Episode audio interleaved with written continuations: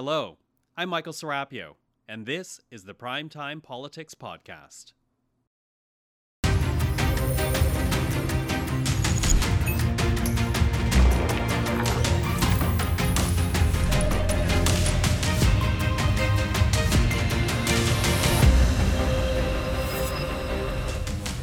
Coming up on Primetime Politics, aid for Atlantic Canada.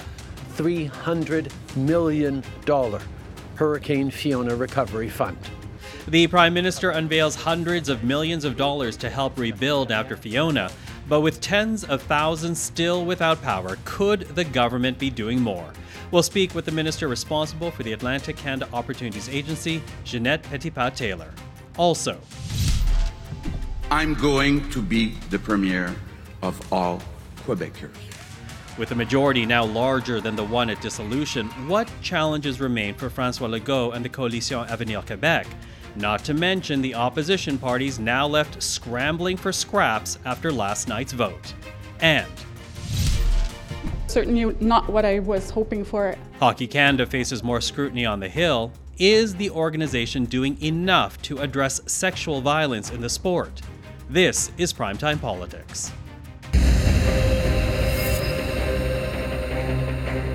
Hello, everyone. I'm Michael Serapio. Prime Minister Trudeau traveled to Dartmouth, Nova Scotia today to announce the creation of a new Hurricane Fiona Recovery Fund to the tune of $300 million. We need to have transparency and accountability, absolutely, but we also need to get the money to families as quickly as possible, especially with winter coming, especially with some of the uh, impacts to community infrastructure, and we're going to be there. Now, despite the commitment and the dollars promised, there are still demands for more to be done. And among the calls being made is one from the Nova Scotia Premier. To talk about this, we have invited Ginette Petitpas Taylor to the program. She is the MP for the riding of Moncton Riverview Dieppe in New Brunswick and is also the minister responsible for the Atlantic Canada Opportunities Agency. Minister, thank you for joining us. Thank you for having me today. So, I do want to talk about your announcement, but I do want to begin here, if you don't mind, uh, with some comments that we heard from the Nova Scotia Premier Tim Houston. Uh, as you know, there's still some 20,000 Nova Scotians without power right now. Uh, Premier Houston, essentially, he's asking for more military support to actually address the issue. Is that something that's been discussed within Cabinet, uh, been discussed with the Defense Minister? Well, I can say that ever since Hurricane Fiona arrived on ground here in Atlantic Canada, we have been in touch with all premiers of all four provinces in order to assess what was needed on the ground. And as soon as the request came with respect to the military, we were very happy that Minister Anand was able to really put that into motion right away. The Prime Minister today has a bilateral meeting with uh, Premier Houston, and I'm sure that whatever other needs are requested uh, will be discussed today at that bilateral meeting. And again, we look forward to working collaboratively uh, with all provinces uh, to make sure that they receive the help they need. We recognize that Atlantic Canadians are hurting right now in some areas, and we want to be there and we will be there with them to support them during this very difficult time. I'm from Atlantic Canada myself. I live in Moncton, New Brunswick. We've been very fortunate in my area, but I know in other parts of Atlantic Canada and in eastern parts of Quebec, the damage has really been devastating. So we will be there to help them during their times of need. Mm-hmm. Now, to that, we also did hear from the federal NDP uh, leader today, Jagmeet Singh, and he is uh, essentially calling on your government to provide an emergency wage supplement or, or, or, at least make EI available to people who cannot work right now because of Fiona. Uh, will that happen? Is that something that's being considered? Well, first of all, today, uh, Michael, being in uh, Nova Scotia, we made an announcement today uh, in order to provide financial aid to those in need. Uh, through ACOA, through my department, we uh, have announced a $300 million um, sum of money that will be uh, available to those that will need it. This is a complementary pot of money, if you will, in order to assist people. If they don't qualify for existing programs that are already out there, they may be able to qualify for the funds. Uh,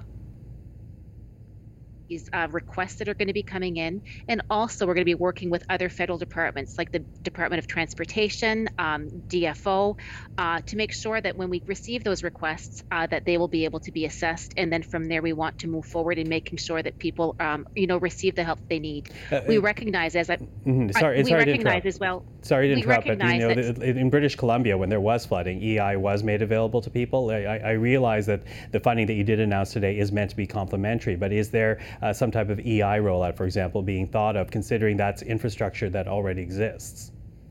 With respect to working with the provinces and territories, we've been very clear that we will continue uh, to meet uh, with the premiers, to work with the premiers on the ground, and then from there to assess the needs of what is needed, uh, you know, for constituents, for people in Atlantic Canada. Uh, we have always been there in order to help them during their time of need, and again, we'll continue to do so. We have to also recognize that a lot of assessments are still being done with respect to exactly what type of aid will be required in the short and the long term.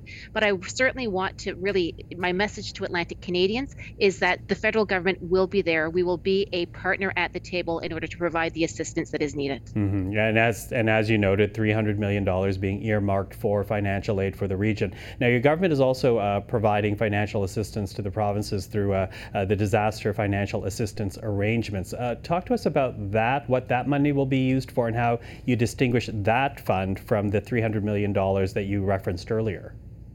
The Disaster Financial Assistance Program uh, or arrangement uh, is through the Department of Public Safety, and they will be managing those types of uh, investments that will be made. Those arrangements are made um, through working with the provinces um, that have been affected, and those requests will be coming in. The announcement that we made today, however, is um, an amount of money above and beyond the Disaster Financial Assistance Program, because we certainly recognize that there may be some groups that won't qualify for that program, and we want to make sure that small small and medium sized businesses that have been impacted by um, the hurricane, that they will also have access to some funding. We recognize again that it could be restaurants, it could be tourism industries, but in Atlantic Canada, we also recognize that wharfs, small craft harbors have very much been affected by the storm as well. And again, we want to make sure that some monies are available in order to make those proper investments in order to make sure that that infrastructure is going to be taken care of. So there's a multitude of different programs uh, that exist out there, let it be in, um, infrastructure programs or the DFAA program. Today, what we're announcing through ACOA is to make sure that this program is a complementary program because we want to make sure if some folks don't fit into the existing programs that are out there, that this fund will hopefully be able to assist them in the rebuilding and in the recovery part. Okay, got less than a minute, Minister. How quickly will those funds be made available? How quickly will they actually roll out? I was extremely pleased that uh, we were asked that the funds be administered and coordinated through ACOA. ACOA is our Atlantic uh, Canada Opportunities Agency, a regional economic agency that knows the region very, very well. We have over 35 service offices across Atlantic Canada. Uh, the staff through ACOA and myself have been in touch with small and medium-sized businesses already through the course of this pandemic, uh, through the course of the hurricane, and also uh, we've been in touch with mayors and and premiers so we certainly have the expertise. We can pivot very quickly in making sure that the criterias are put in place because our objective is to make sure that the money is going to be rolling out very, very quickly. So in the next coming days, we'll be working on details of the criteria, the eligibility criteria, and then from there we'll be moving uh, with making sure that proponents will be aware of that, and we plan on moving uh, and rolling out the money very quickly. Minister Ginette Petitpas Taylor, always nice to speak with you. Thank you for this.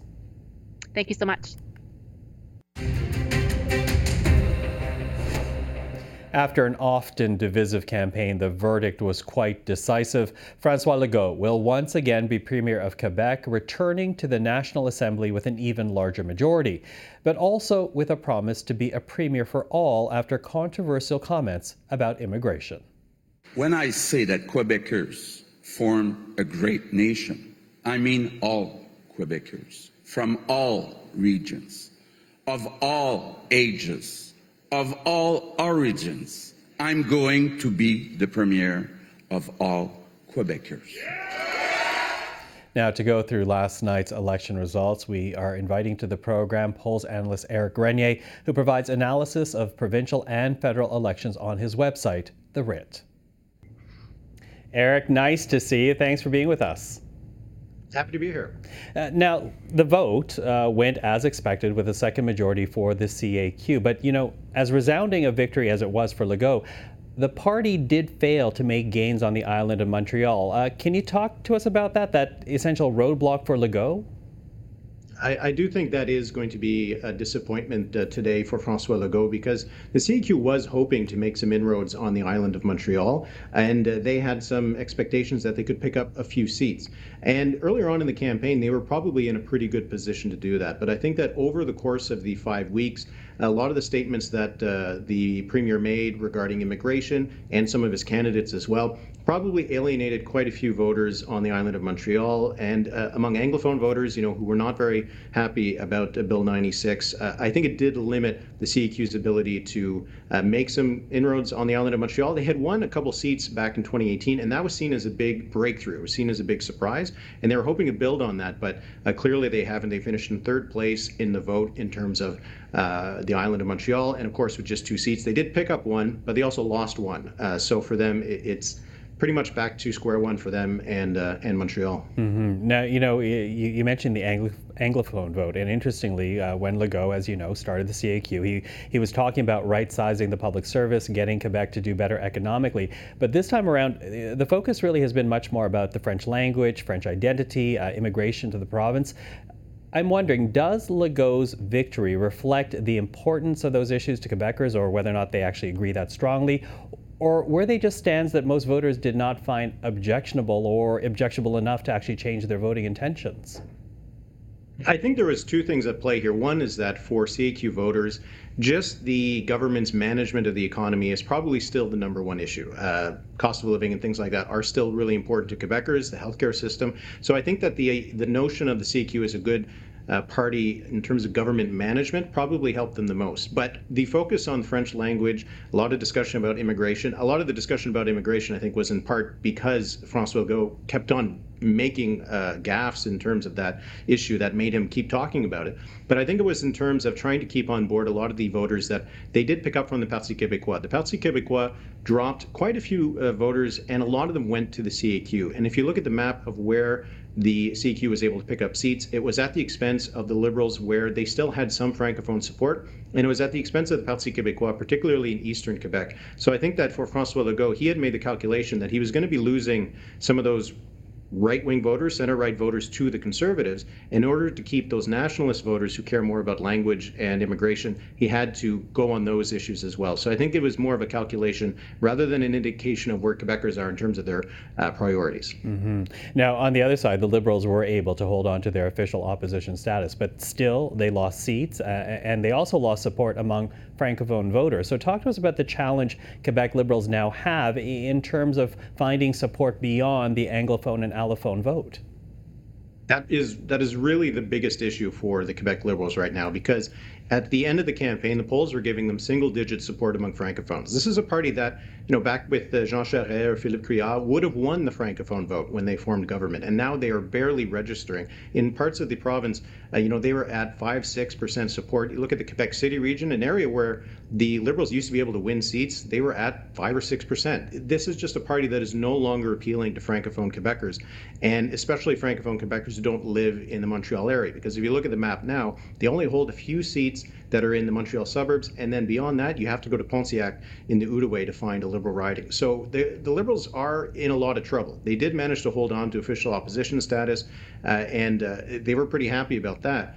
But this is now the second election in a row that is their worst election ever, and they need to figure out how they're going to get back into the francophone parts of Quebec if they're ever going to form a government again. And this might be a, a bit of an example that is similar to what happened to the federal liberals in the 2011 election. It required some catastrophic defeats before they were able to really refresh and rebrand themselves because the liberals really desperately need a rebranding of some kind because right now they're just not appealing to that uh, francophone mass of voters that decide elections in Quebec. Now, that brings us to the other party that historically has governed the province for the past uh, four or five decades, because the Parti Québécois, they too lost seats. Uh, they fell short of official party status within the National Assembly. Has the CAQ effectively laid claim to the issue of sovereignty and taken it away from the Parti Québécois? Yeah, more or less. And it, it is a little ironic because uh, Francois Legault said that he was getting into politics to get beyond that federalist sovereignist uh, divide that has uh, really uh, you know, been the feature of elections in Quebec since the 1970s. And he has effectively taken it off the table. That the Parti Québécois now is just getting the support of primarily people who care most about independence. And while support for sovereignty for Quebec still generally is in the 30 to 35% range in polls, it's just not a priority for a lot of even those sovereigntists. They rather vote for a party like the CAQ that has given uh, Quebec a lot of the things that sovereigntists wanted, just more autonomy uh, within uh, within you know the government, and he has taken the fight to uh, Ottawa more than you know federalist liberal premiers would have in the past, but not going so far as to alienate people who don't want all of the the tumultuousness of a referendum campaign. So he has effectively taken that issue off the table, and that's why that he has been doing so well and eating a lot of the PQ vote. You look at some of the places where the CAQ was strongest. One of them was in the Saguenay-Lac-Saint-Jean. That used to be Lucien Bouchard's area. It was a part of the province that was so strongly sovereigntist, and now it is strongly CAQ. And it, I think it shows how effective they have been in just eating the PQ's lunch. Mm-hmm. And very quickly, as we're running out of time, I do want to talk about uh, Quebec Solidaire because there was talk of them perhaps becoming becoming official opposition. That did not happen. Where did Quebec Solidaire fail to gain ground? Yeah, it was just off the island of Montreal again. You know, they did lose a seat in Abitibi-Témiscamingue. They managed to hold on a couple seats in Quebec City and one in Sherbrooke. Uh, but for them, it is just a, a, little bit of a roadblock for them. They've managed to make progress in every election since they were formed. They did gain one seat, uh, but they dropped a little bit in the vote. So for Quebec Solidaire, a little bit of a missed opportunity. They wanted to become the alternative to the CAQ. They'll have to wait at least another four years before they can try that again. Okay. Eric Grenier, always great to speak with you. Thank you. Thank you. Hockey Canada is once again defending its actions to a parliamentary committee, defending its leadership, addressing how allegations of sexual assault have been handled, and where the organization found money to settle those cases out of court. The Minister of Sport is calling for a change in leadership, but the organization is pushing back. Our board, frankly, does not share the view that senior leadership should be replaced on the basis of what we consider to be substantial misinformation and, and unduly cynical attacks. Um, you know, I appreciate that others disagree with us, but our positions are based on the information that we have and an understanding that Hockey Canada has an excellent reputation. At this point, with the current leadership, uh, I've I don't have hope uh, that they're that they have the capacity to renew themselves from within. That's why I'm calling for uh, the 13 voting members to impose that change at Hockey Canada. Now, for her thoughts, we are reaching out now to Teresa Bailey. She is the founder of Canadian Hockey Moms and speaks often about the state of minor hockey in this country. Ms. Bailey, thank you for joining us. Thank you for having me. Listen, I want to begin with your reaction to the revelation that there was not one, but two funds created by Hockey Canada to allegedly settle sexual assault claims. What's your reaction to that? I think that it again leads to more questions than answers for me. And it, um, my understanding is that Hockey Canada doesn't define this as an asset, that it was a fund set up uh, for the members, so the provinces, and but similar to the initial fund uh, for the the same purposes. So my question is, if they knew that that was fund was there, why didn't they offer that information before? And the lack of bringing that forward just leads to more questions around transparency. Mm-hmm, mm-hmm. And many people are, are, talking about that. We should point out, though, that Hockey Canada says that since its creation, this second fund has not been used to settle any case. But it's still money, according to the Globe and Mail, which broke the story. Uh, it's still money that the Globe and Mail says was collected through player registration fees. I would imagine that hockey parents such as yourself would find that very alarming. I think that that's been a question from the beginning. Why were we never told this? And how do you even begin to find that information out? And uh, that, I think, is the biggest problem that there is maybe no avenue. Well, I know there's no avenue to get the answers to this question without the Globe and Mail, for example, digging into it. And a lot of the questions could be easily alleviated if the information was more readily available, but it does not seem to be the case. And I think parents are frustrated that they don't understand where their money's going to. And I think everyone's frustrated that it's, it's not been handled differently.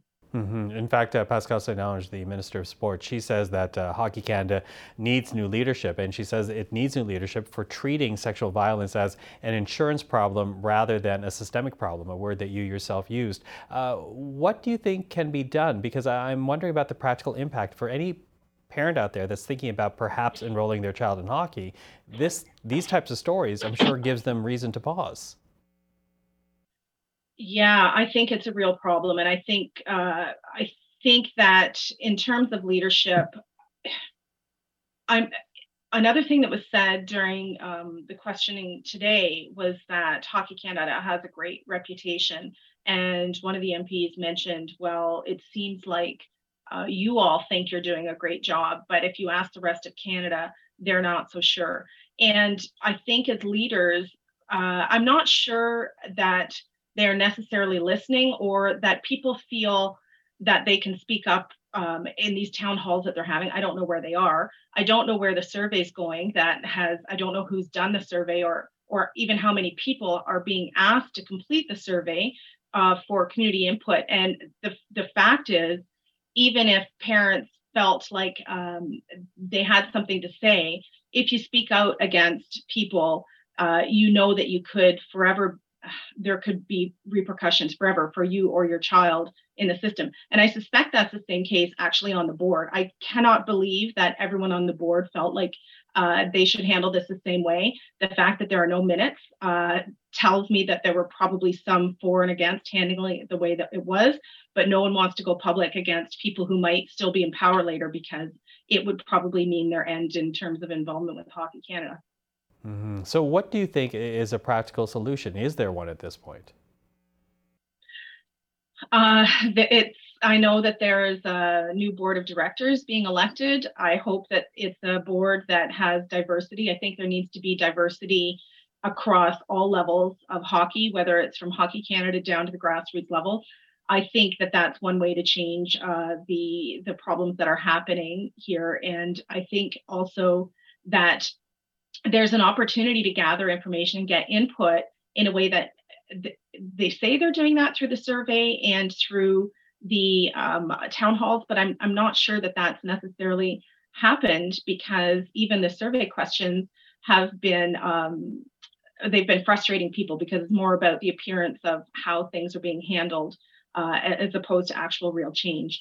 And I think the other thing maybe that should happen or that should definitely happen is training, governance training across the system, grassroots all the way up.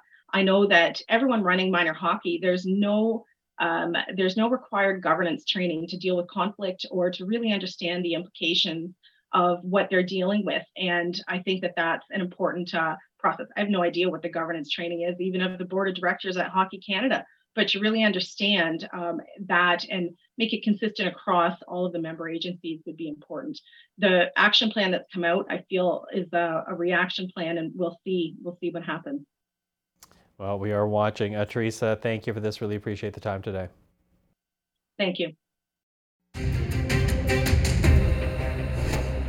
Let's turn now to the matter of the environment as a number of reports were tabled in Ottawa today.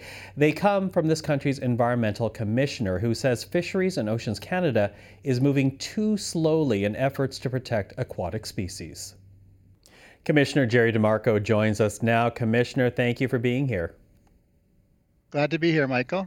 Now, you tabled six reports today in the House of Commons, but you know the one that's really getting the most attention, uh, initially at least, is your report about protecting aquatic species. Uh, now, that report uh, it basically says that there's a bias against listing species that, while at risk, are not listed as needing protection because they're also commercially viable. What do you mean by that?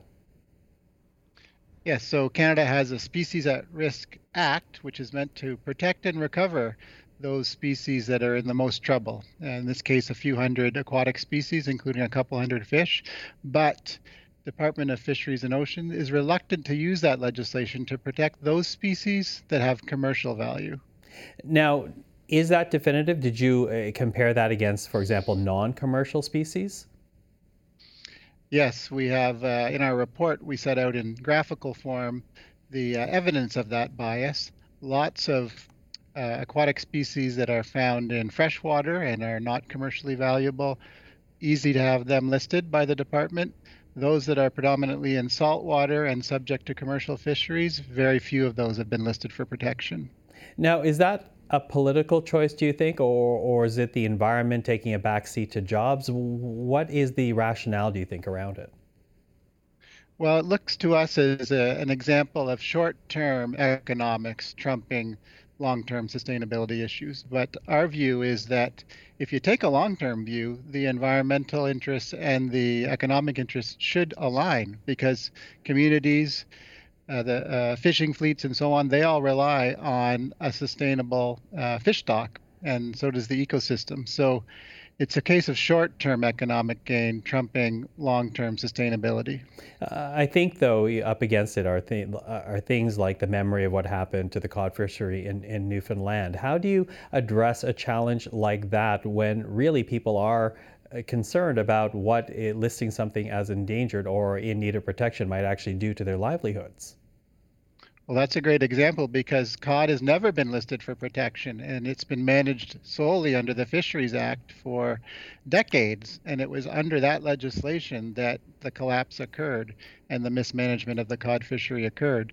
So it can't be used as a, as a reason for not listing it now because that's an example of a fish that should have been listed. And the science said, it, said that it should have been listed. They didn't list it and the population crashed from 100% to one mm-hmm. But if there is this hesitancy to put uh, species that are in need of protection on the list itself, how do you address a challenge like that? Is that a cultural challenge uh, to be addressed within the civil service? Yeah, it's a matter of uh, getting folks to look at things in a longer term view. And I know there are a lot of pressures, both politically and within the bureaucracy, to discount the future and to focus on short-term deliverables. And there's pressures from communities that uh, that are that are uh, reliant on fishing but those same communities require long-term sustainable stocks to to uh, to sustain those communities. So that's what I was saying. You know, the the long-term sustainability is the place where economic interests and uh, ecological interests should align. Mm-hmm, mm-hmm. Now, that may actually build on another point that you made because you, you are also calling out some government departments for failing to do a better job at uh, species protection. What exactly, uh, or rather, which departments are you concerned about? What impact does that lack of specificity actually have on what you're trying to achieve? Yeah, so that's our sustainable development report, and it looks at uh, fisheries and oceans, the same one as aquatic species report, plus Environment and Climate Change Canada, plus Parks Canada. So those are the three lead agencies in delivering on the sustainable development strategy goal rela- relating to species at risk recovery. And there we're seeing a, uh, a troubling lack of results, really. Seven to eight years now, they've been stuck at reaching only about 40% of their target for recovering species at risk. The short term target is 60%, and the long term target, of course, is 100% to try to prevent these species from extinction. So, what would you have them do then? Now that you've pointed out the problem, what would you like to see? Well, there needs to be more of a focus on results and measures to actually protect and recover species. There's a lot of process involved, a lot of deliberations. Uh, the fisheries and oceans can take up to 10, 11 years just to decide whether to protect a species or not. In the meantime, the species in trouble. These are the species that are in the emergency room of biodiversity, just a few hundred out of the tens of thousands of species in Canada. So they need urgent action, and they can't afford long bureaucratic processes that uh, that we're seeing now. Commissioner, thank you for this. Really appreciate the time today. Thank you. And that is our program for tonight. On behalf of everyone here at CPAC, thank you for watching. I'm Michael Serapio. We'll see you tomorrow.